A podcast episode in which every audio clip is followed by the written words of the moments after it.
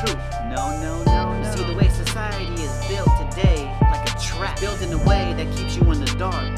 Trapped. Cause if your light shines through, you might figure out who and what you are. A magnificent being. Don't be scared of that. Do not be scared. That's why I'm here to help you remember the power is within. Good morning, good evening, good afternoon, depending where you're at on this beautiful planet, this amazing universe. Mark Sanchez here with the amazing Dr. Isela Garcia. For today, we're going to talk about like, um, is it what thoughts and feelings and how we were culturally um, conditioned to feel certain ways and to think certain ways and how we see different perspectives on that um, in this day and age from where we stand and sitting at today. Um, did I touch on that really well right now? Yeah. Yeah, one of the things that happened recently, you know, I do a lot of work around culture, race, and identity. And I have to tell you, I'm not at all the expert, but um, one of the things that have really come up for me personally is really understanding how our culture and our identity within our culture intersects with, I mean, every our spirituality, our engagement with, um, you know, the dominant culture and the impact of being brown, uh, showing up in a world whose ex- expectations of behavior um, are different than what we have been raised with culturally. So, what I want to do, uh, just to start us off now, if as a listener to this podcast, I'm going to drop a link at the bottom in the description of this podcast where you can take a look at this idea of um, culture being like an iceberg. And when I say culture, what do people mostly think of? What do you think, Mark? Oh, um, the type of shit you eat, Yeah. right? The way you the way you dress, Right. right? The way you carry yourself, um, the types of games you play, you know what I mean? The types of words you use, depending on what part of the country you come from, Yeah. even within that country. So, like, just say if I'm from Mexico, if somebody that's from a different part of Mexico is going to have a little bit different culture than another person that's in Mexico, right? But then we come to the United States, right? And then they think we're all the same. Right. if that makes sense. You know what's so funny about that? Um, you know, I grew up in South Phoenix and um, most of my time in South Phoenix, and there is a way that my family speaks. Now, my, my dad is originally from Mexico. Um, as you know, obviously, my dad's side of the family, he came to Arizona when he was young. He was probably eight or nine years years old, and um, in Glendale, um, I had a group of friends or from Glendale whose Spanish sounded different than the Spanish that I grew up listening to. And that's like a matter of like 20 minute drive. We're not even, you know, and I'm like, well, what are you saying? Like, I don't even understand you. And we're all speaking Spanish. And culturally, even when we talked about our food and, you know, how the tamales are made and how they, it's like it was so uniquely different. And we're literally 20 minutes from one another. That make that that is that is so funny. That is so funny because when I was in school, right in high school, I was excited because I was gonna learn Spanish, right? I was gonna learn Spanish, and then when I started learning Spanish um, from high school, right, and we learned proper Spanish Right, yeah. quotations, right, proper Spanish. So when I come home and try to talk to my family, like, "What the fuck are you saying? Like, what? what do you mean?" That happened to me too. It totally so happened funny. to me. I took it at, I was going to ASU and I remember my instructor was like, well, if you go home and talk to your family like this, maybe they'll learn something. I'm like, my family ain't to know what the hell I'm talking about. yeah. yeah, was like, oh man, you know what? I'm gonna keep this shit to myself. I'm still gonna get my good grades. I'm gonna get my 110 percent, which I got. But guess what? I didn't learn anything, right? And and, and it didn't stick because I was scared to speak this to my family, right? Yeah. Like, imagine being bashed within your own culture for not being able to speak Spanish properly, right? Yeah. When on the real side of it, they weren't speaking it properly. that, that is so true. And I have to tell you, that's the hard part, I think, for us. It's like we're not brown enough and we're not like, uh, we're, we're too brown on one side and we're not brown enough on within our own culture, right? yeah, that is so funny. So when we think about culture, that's often what folks um, consider when we are just even like Cinco de Mayo. I always think about that with Cinco de Mayo. You know, most Mexicans, like Mex- Mexicans from Mexico, are like, "What the hell, Cinco de Mayo? We don't celebrate that shit." and I'm like, it's another reason to drink. Like, Yes. it's not. It's not a. A lot of people think it's Mexican Independence Day. It's not. It was a little it was a little um, uh, victory in a little pueblo in mexico. That's all it was. And so there's all these misconceptions around culture. And what i want folks to hear is that race is is a made up construct and so it was created as a way to, and it was based on physical descriptions. And it was based on our characteristics of our hair, our nose, our eyes, um, how far apart our eyes were, the color of our skin. And it was really a way for the dominant culture to stay dominant, to put this is, you know, white folks are here and then the others are here.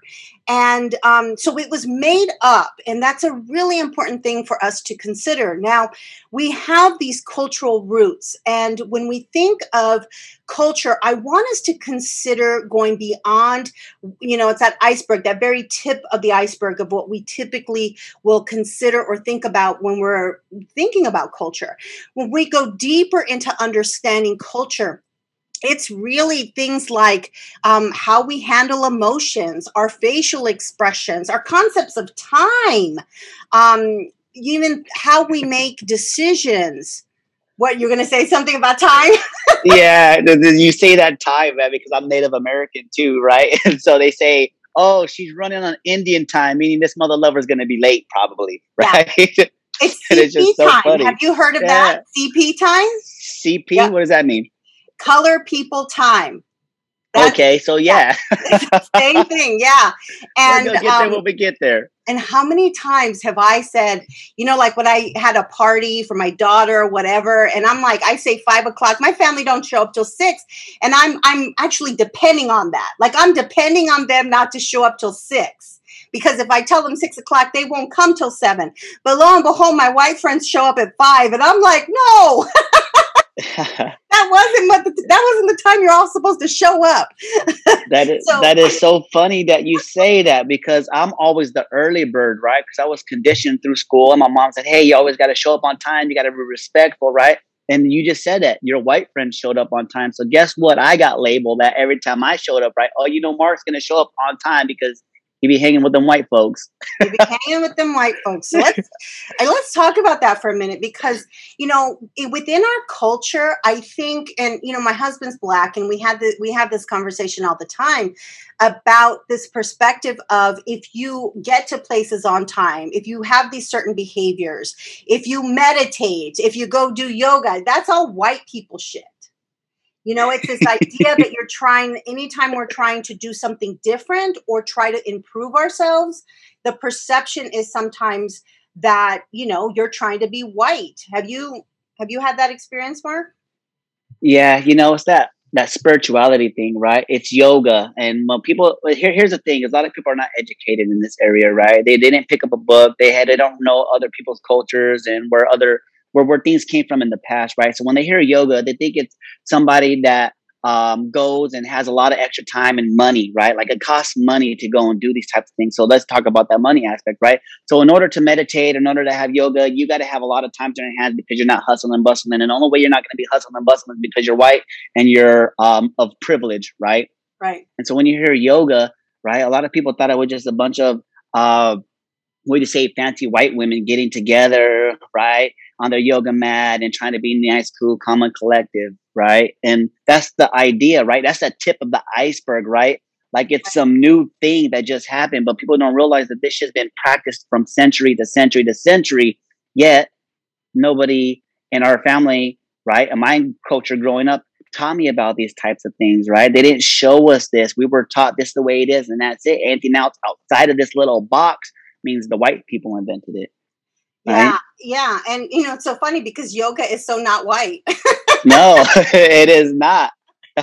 now it's been it's been maybe we could say whitewashed a little bit, right? Absolutely, it's yeah. been taken and recycled and put like this is only a certain type of person that does this, but that's so far from the truth, right? That's the tip of the iceberg and what we've been taught in our cultures right is we don't go very deep right? When you get to the the the, the more depths of this iceberg down here there's a lot more to it than just what's at the tip.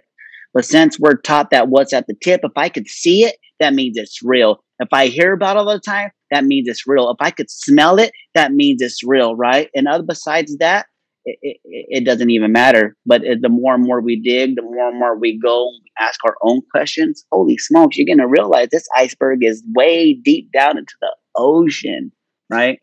Yeah, you know, and one of the things that I think can be a struggle as you're trying to grow and develop, um, sometimes, and I think this is one of those deep subconscious things, um, folks don't want you to change folks no. don't want they want you to stay within the norm and and and the way and we we say that it's a part of the culture like that it's it's who we are as a culture and i you know one of the things that i struggled with was child rearing not how to because you know I was in education for 18 years before I had my daughter and I specialized in trauma because I experienced trauma as a child. And so my my goal as a mother was to not do what was done to me because what was done to me and I have to tell you that what was done to me I continue to see within my family my my my extended family and I wanted to change that script. I wanted my daughter to have a positive sense of self. I wanted her to feel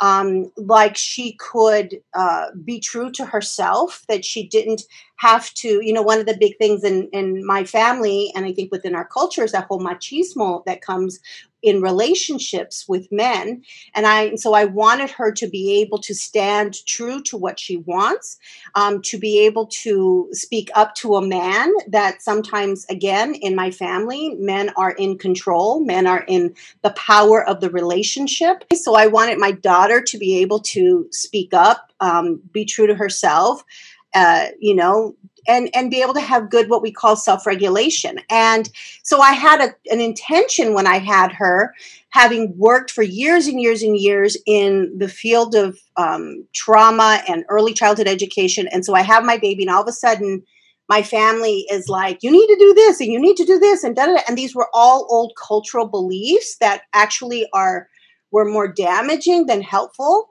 And it's hard to break away from that if you don't know or have a strong sense of why you're doing what you're doing, even if it's a gut instinct, like I need to respond to my child when she's crying, they would say to me, No, Mija, don't, if you pick her up too much, you're going to spoil her. Well, the research in, in terms of brain research says over and over again that you can't spoil a baby, that you have to comfort and connect with the baby, you know, when the baby is crying. And so to be able to stand against those cultural norms can be really, really hard. So so now when you say child rearing, that might be above my cultural understanding. You're speaking those um, definitions that might come from those white people. So can you um, can you clarify that for me? Parenting. It's just parenting. How we parent children. Parenting. Okay, so yeah. that okay, there we go. So that means anything from if we spank them or yeah. if we let them suffer and scream their heads off right. or if we give them candy in order to shut them up yeah. and things of that nature, right? Okay.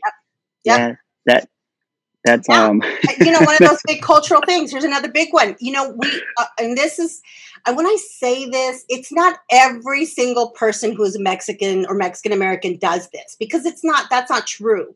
But one of the things i grew up with was fear. Like the families would impose fear that somebody the cucuy was going to get you if you went to the back of the house La Llorona. La Llorona. yeah. oh man. And so we would impose fear so our children would act right. Yeah. Yeah. That's, that's funny. We were scared of two things the cucuy and the chancla.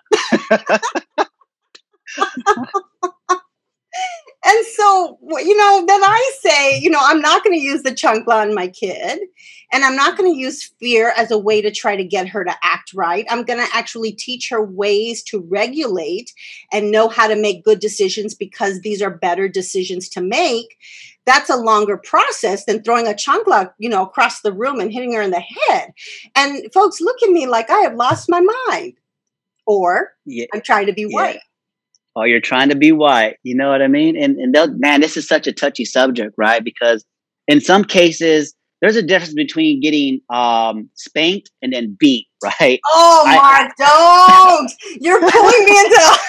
you're pulling me into a rabbit hole. I know. No. I know.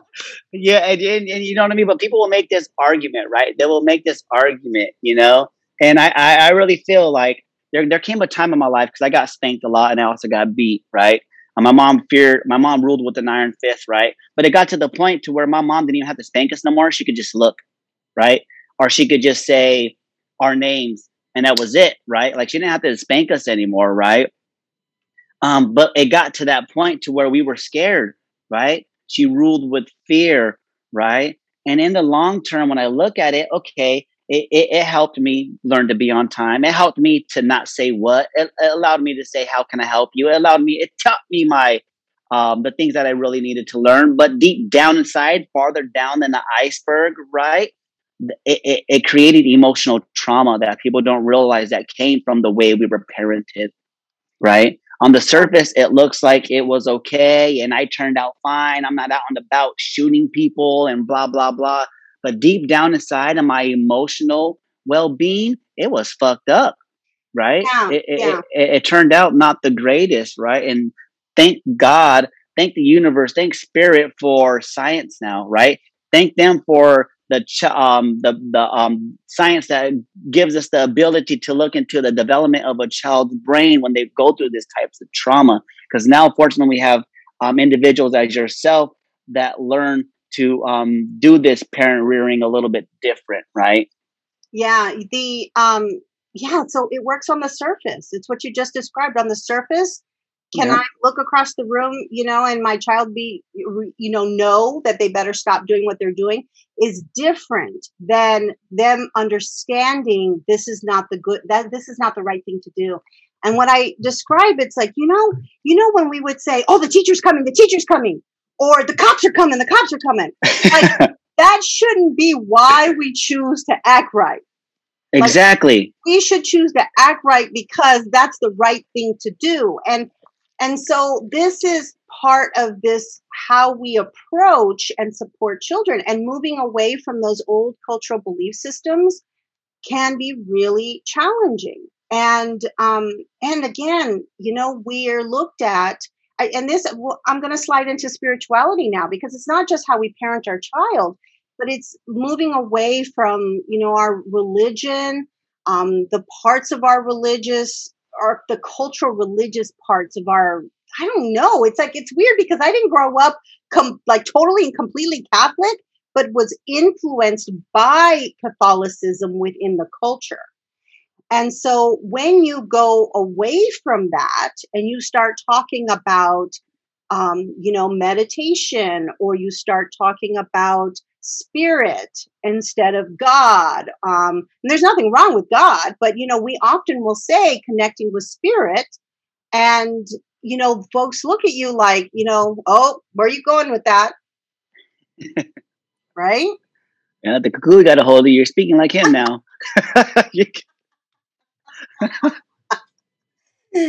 yeah and so it i think it can be again super challenging and what i want folks to just hear is that um, you're not alone and you're not alone in this shifting of awareness because that's what it is. It's shifting um, an awareness of our beliefs how our cultural experiences have influenced those beliefs and values it's not like we're turning away from our culture. And sometimes it, I think people feel that way and it keeps them paralyzed. Ooh, you know, and that's that's a really hard thing for people, right? Is that culture is because we're we're tribal people. We like to fit in, right? And if we can't fit in with our own families, who are we going to fit in with? Not realizing that some of these traditions, a lot of these traditions were passed down through people, right? And so what I hear people say a lot is I rule my life. I do what I want to do, not realizing when they stick to traditions that a bunch of dead people are ruling their lives. Yeah. Right. And this shit, don't get me wrong. I'm not saying that it, it, it, it wasn't helpful for the time it was needed, but here we are in the 21st mother loving century, right? And look at the state of the world. And if we keep doing the things the way our ancestors did, and let's just say even white people's ancestors, what's going to be left? It has to be a different way of thinking, right? It has to be that awareness that rises above all, right? Like war, for instance, right? We obviously learned that it's not working, right? beating your kids obviously didn't really work. You still got badass kids running around in the streets, right? Now, when we take the opportunity to learn from what our ancestors did and what our parents did to us and not just learn from it, but change our behaviors, right? Because these are behaviors, these are traits, these are all things that were mentally um, projected onto us and taught to us. If we could change these things, the future looks a lot brighter, right? And it starts with these conversations and it starts with people um, being able to hear a podcast like this and be like, huh, I've never heard it explained that way. I've never seen it from that perspective. You mean I can meditate and I'm not acting white, right? You mean I could go to yoga, right? White people didn't invent yoga, right? It started actually like in India or some shit like that. you know? It's like it's really cool to have these conversations. So I want to bring up um, because one of the things that I think was pretty significant in my personal growth and my spiritual growth was the awareness that I am I am not my physical body. Like I am the awareness of my physical body.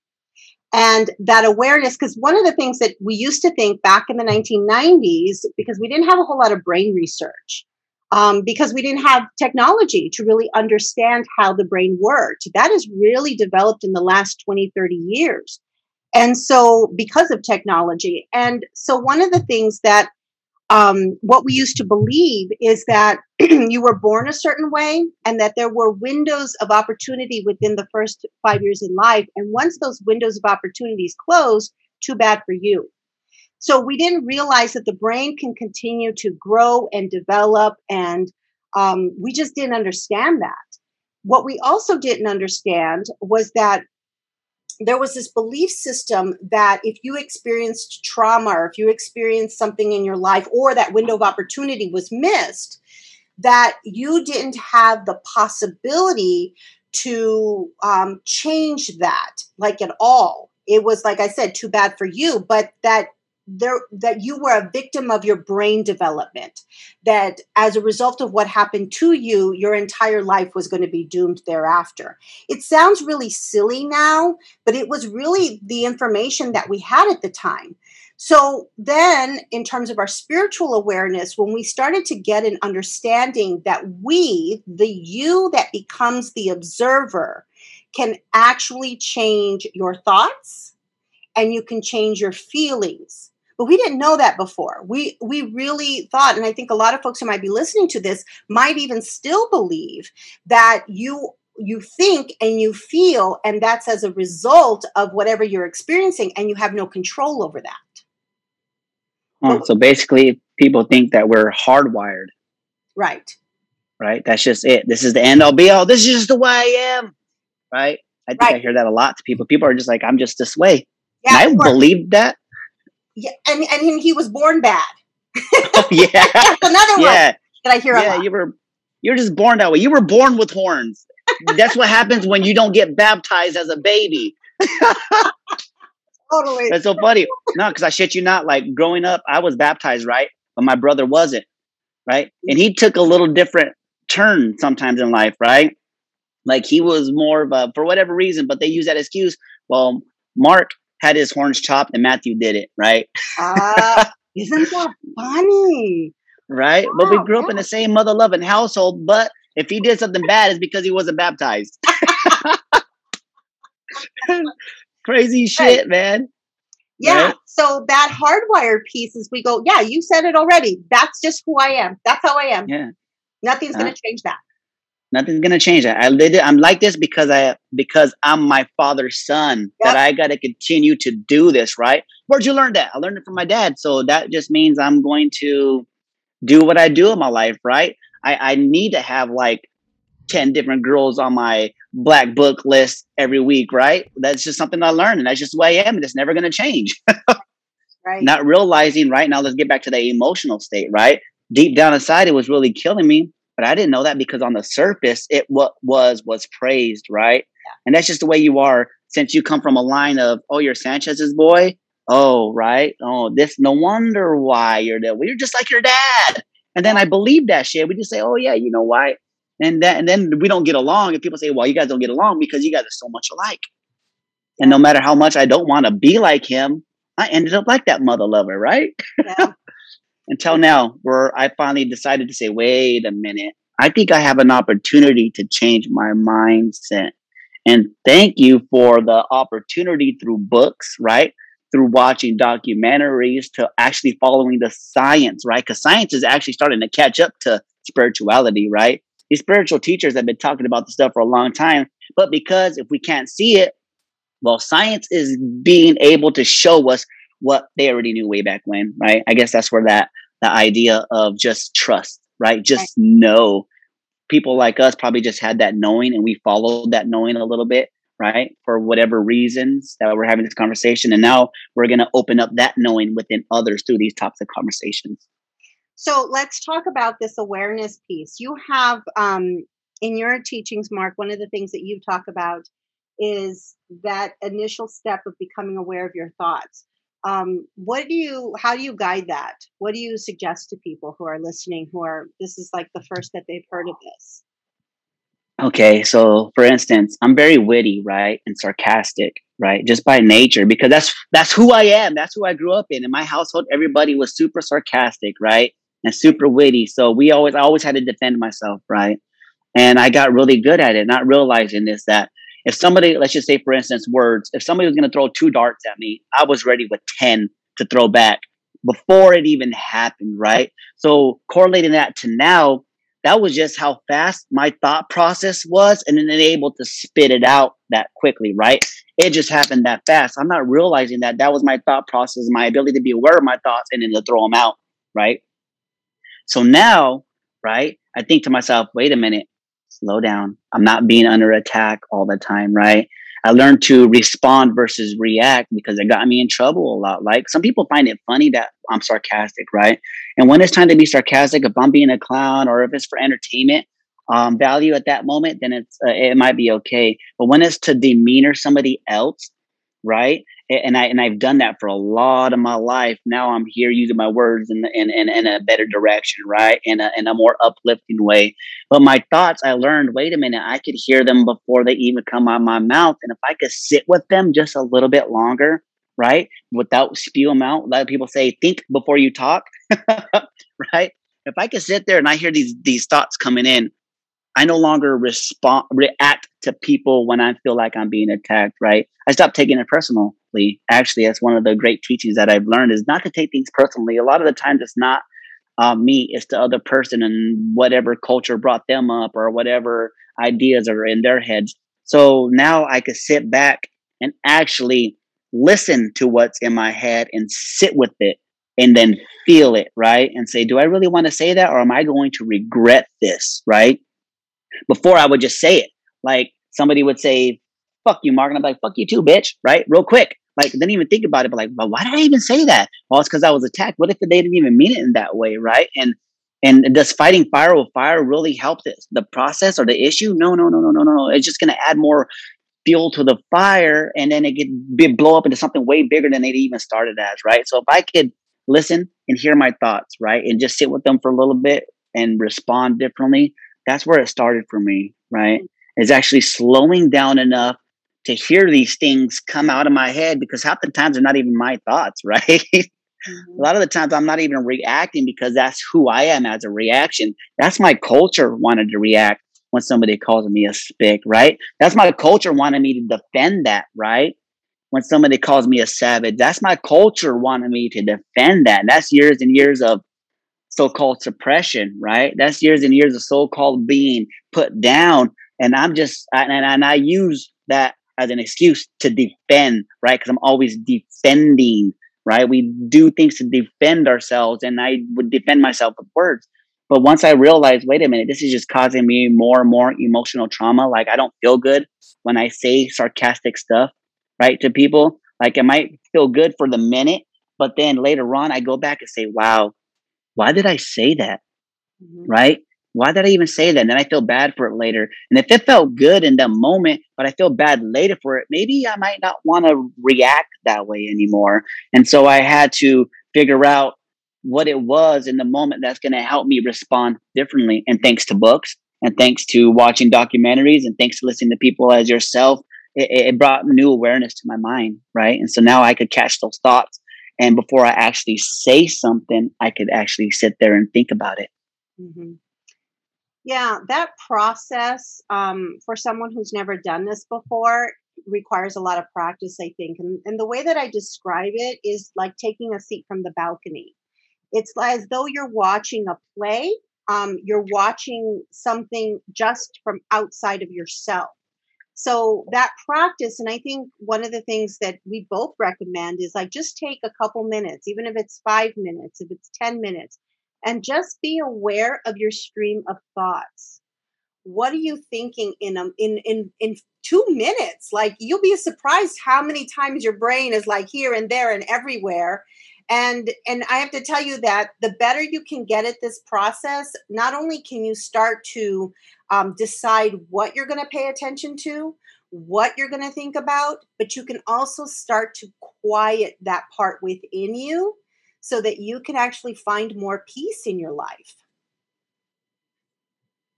Mm-hmm. it is and like you said it is a process and it takes practice right? You're not going to get it right at the beginning right?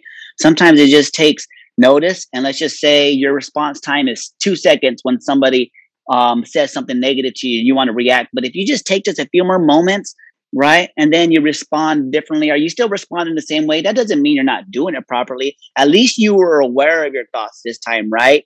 At least you were aware because you're not going to get it perfect. That's another thing we want to put perfection on a lot of this stuff and we think it needs to look a certain way. Well so and so can do it and they do it this way. I'm just not good enough so i'm not going to try. It's like no no no no no.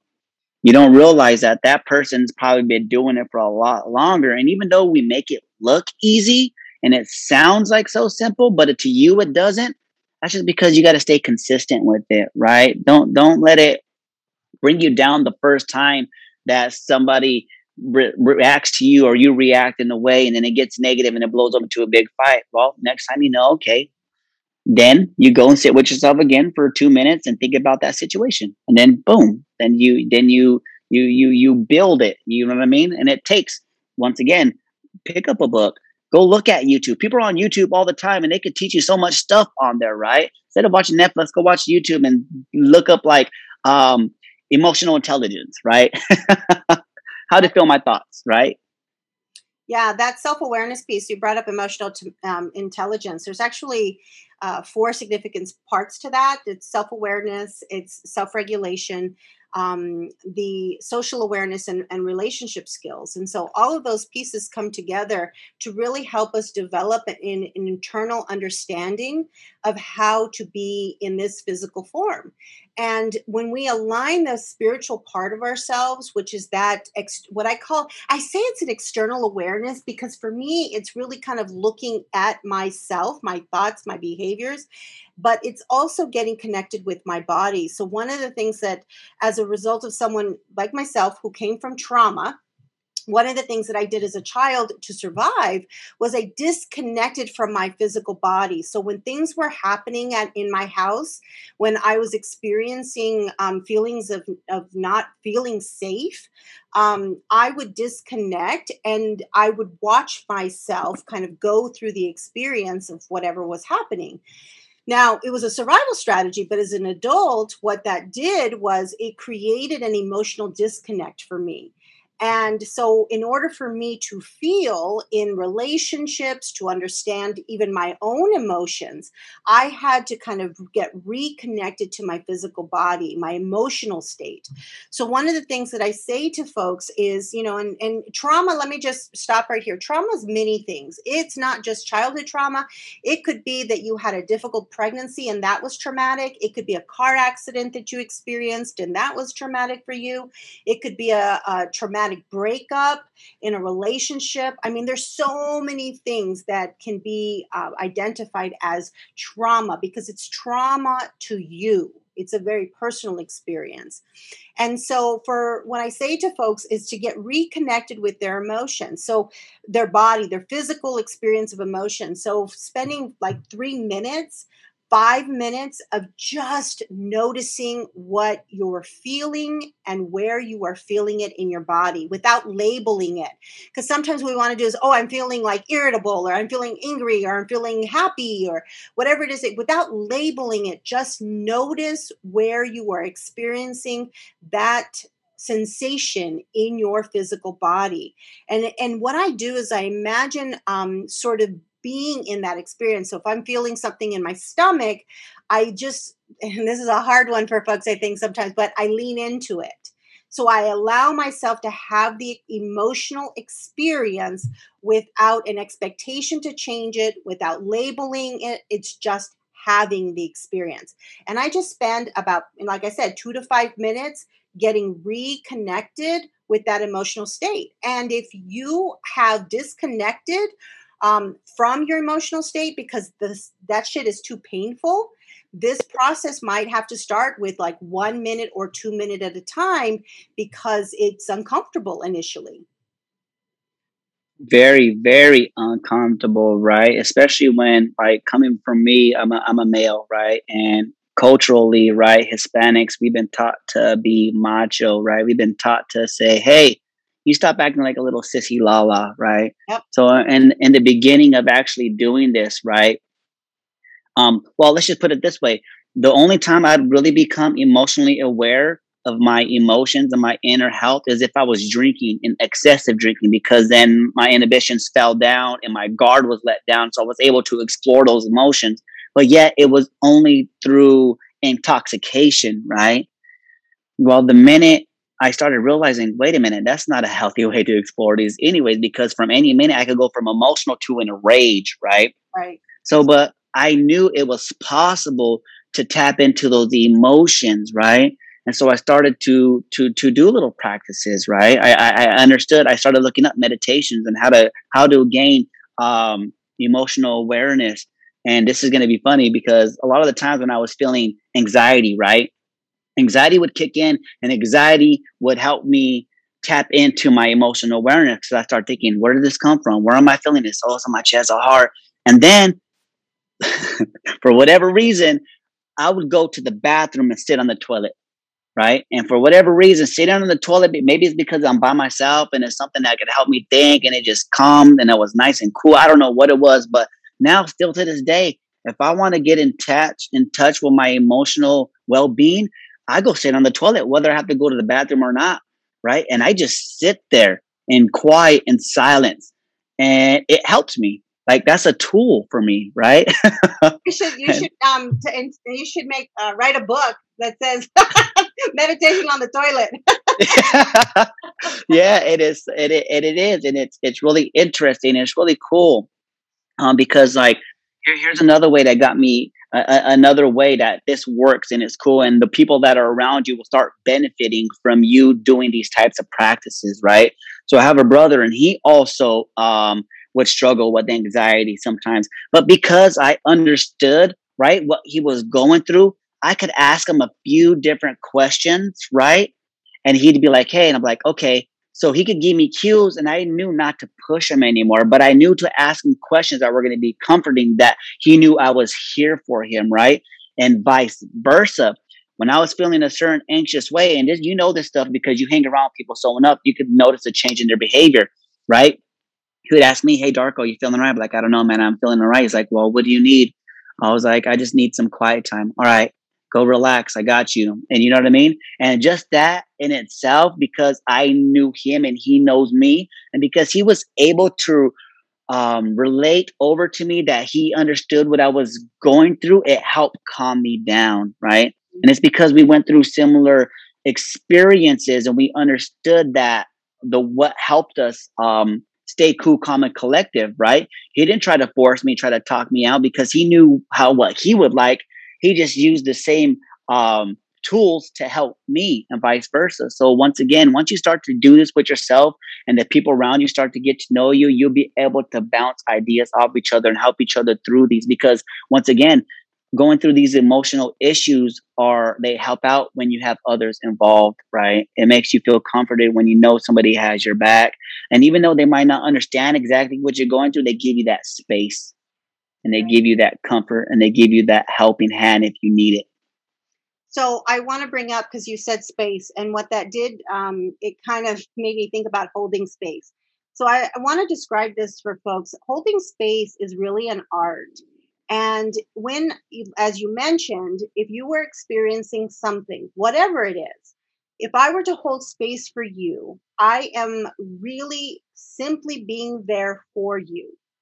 What you want to share, how you want to share it, if you want to share nothing about what you're experiencing, it doesn't matter really to me. It's about simply providing you the opportunity to experience what it, whatever it is that you want or whatever you're needing to experience without judgment, without trying to fix it, without trying to make sense of it, without trying to pull you out of it, um, without giving you something to eat so you'll forget about it. Here, have a tamale. Right. or you, have be fine, Mija. Right. yeah. Or a drink. Yeah, yeah a drink. And Shout so, out tequila, it'll cure everything. Right. And so this holding space is giving uh, folks not only space but permission to feel whatever it is that they that they feel. And this is huge because as we mentioned, we are uncomfortable with others other folks' emotional state. When someone is sad, there's a discomfort that happens for many of us when somebody's crying you're like okay i i just don't know what how to help her so i'm like gonna offer some food or a drink you know to make it better that this holding space really helps both uh, I, I, think there's a reciprocity in the relationship. It's like it uh, gives me the opportunity to extend love energetically extend love and not go to a place of judgment. And with the other person who's experiencing it gosh just to have the permission to feel what you feel. Many of us were not given that as children. Nope not at all right? It was you want me to give you a reason to cry? Right? Go sit in the corner right? Go get the belt. You know what i mean? Chancla you got to watch out. What? You know what i'm saying? And and, and right and right now, even in our relationships, right, for my relationships, my experience is when the minute I was in an intimate relationship and somebody started crying and I couldn't understand why they were crying, I was shut down and be like, come on, why are you crying for? There's no reason to be. But I'm not understanding what she's going through or what she's been through. And I didn't want to explore that emotional state. Why? Because it was uncomfortable as fuck right. to me, right? Yep. And then she felt like nobody was seeing her. She felt like nobody, I wasn't, I didn't have her back, right? And sometimes we think we have to fix things. We have to do it by saying things. But you're right. When you say we're just holding space, I understand this now. I yeah. feel it now. All I had to do was just be there and be comforting and listen or not say shit at all and just put right. your arms around somebody and just let them there. And that's what the power of holding space. That's the power of silence, right? That's the power of just sitting there and letting it resonate with you for a while and not forcing somebody, right? We're so used to telling people just spit it out, just say it, just do this. If you do that, you do this, blah blah blah. And that's then they shut down, right? right? But that holding space, that silence is it, it's golden, like the library. Silence is golden. Yeah, and so I have a quick story about this. Uh, when I was young, you know, my husband and I got uh, my husband and I were together for a very have been together for a very long time, and I think I was probably 20 years old. I came home from work and I said to my husband, I was crying. I had an incident with a child. Child brought a knife to school. He spit in my face. I mean, it was just a horrible situation. and um, so I was crying. And I remember he said to me, Well, just quit that job. You don't need that job. Just quit that job. And I flew off the I was like, fuck you. I love my job. I love these kids. I don't want you to fix it. I don't want you to make it all better. I just want you to listen. Why can't you just fucking listen to me? and I mean, I bet you, whoever's listening to this, if you're a woman who your partner is male um, you may have experienced this where your partner is wanting, like, okay, so enough with the emotional part. Let's get to the fixing part of the situation, right? And us women are like, I just want you to listen to me. I just want to be seen and heard. Well, I will tell you, we were uh, we were we're about the same age. So he, this was I was twenty. Now what he says is he says, sounds like you had a really hard day, and that's it And it's like, then he just listens. And it's like changed our entire course of our relationship, that big moment that we had. Yeah, that yeah. that that's amazing. That that is really amazing, and that's the type of um, training. That's the type of amazing things that I've read that brought me to the course of my life where I'm at now. Right, is that awareness that uh, that that that skill of being able to be there for somebody, right? And I don't have to understand, I don't have to know why or what, but just being there, just being present, right? Is way more than anybody could ever asked for. Even if somebody doesn't even know how to ask for that, right? Because a lot of times we don't even know that how to ask for that. Or if we ask for it, maybe we want to speak the same language. You said, I just want you to listen. And I'm here and like, I am listening. And it sounds like you need to have a way to fix it. I want to go get that little kid and go you know what I mean? yeah. It's like that little fucker.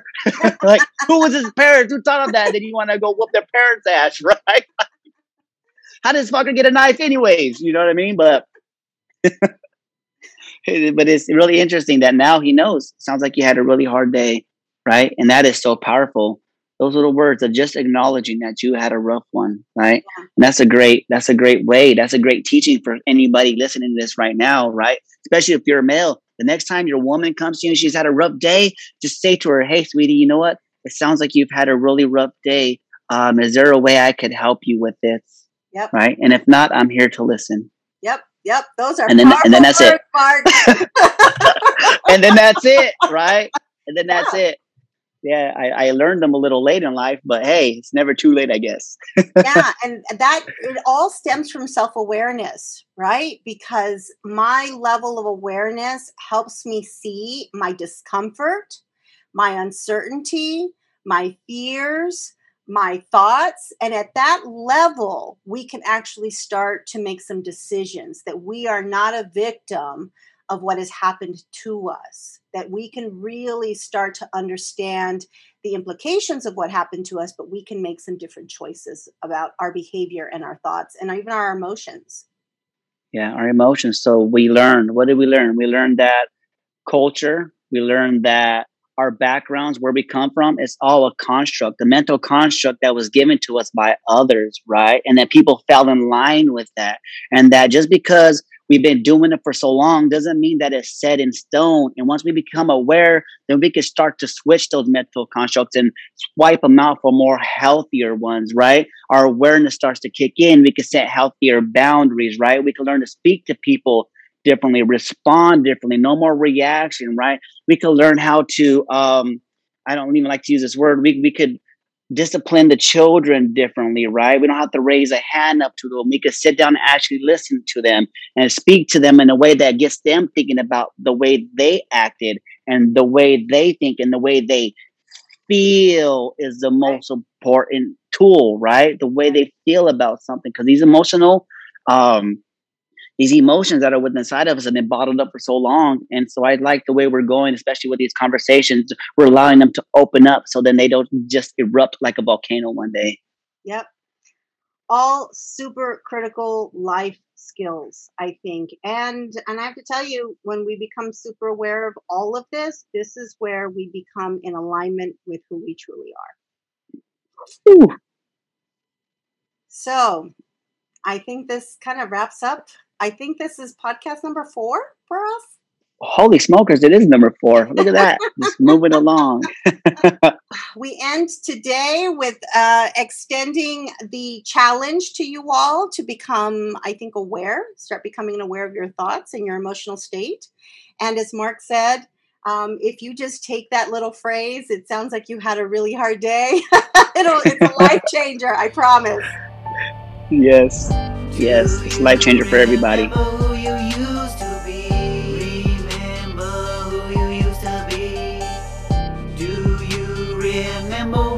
really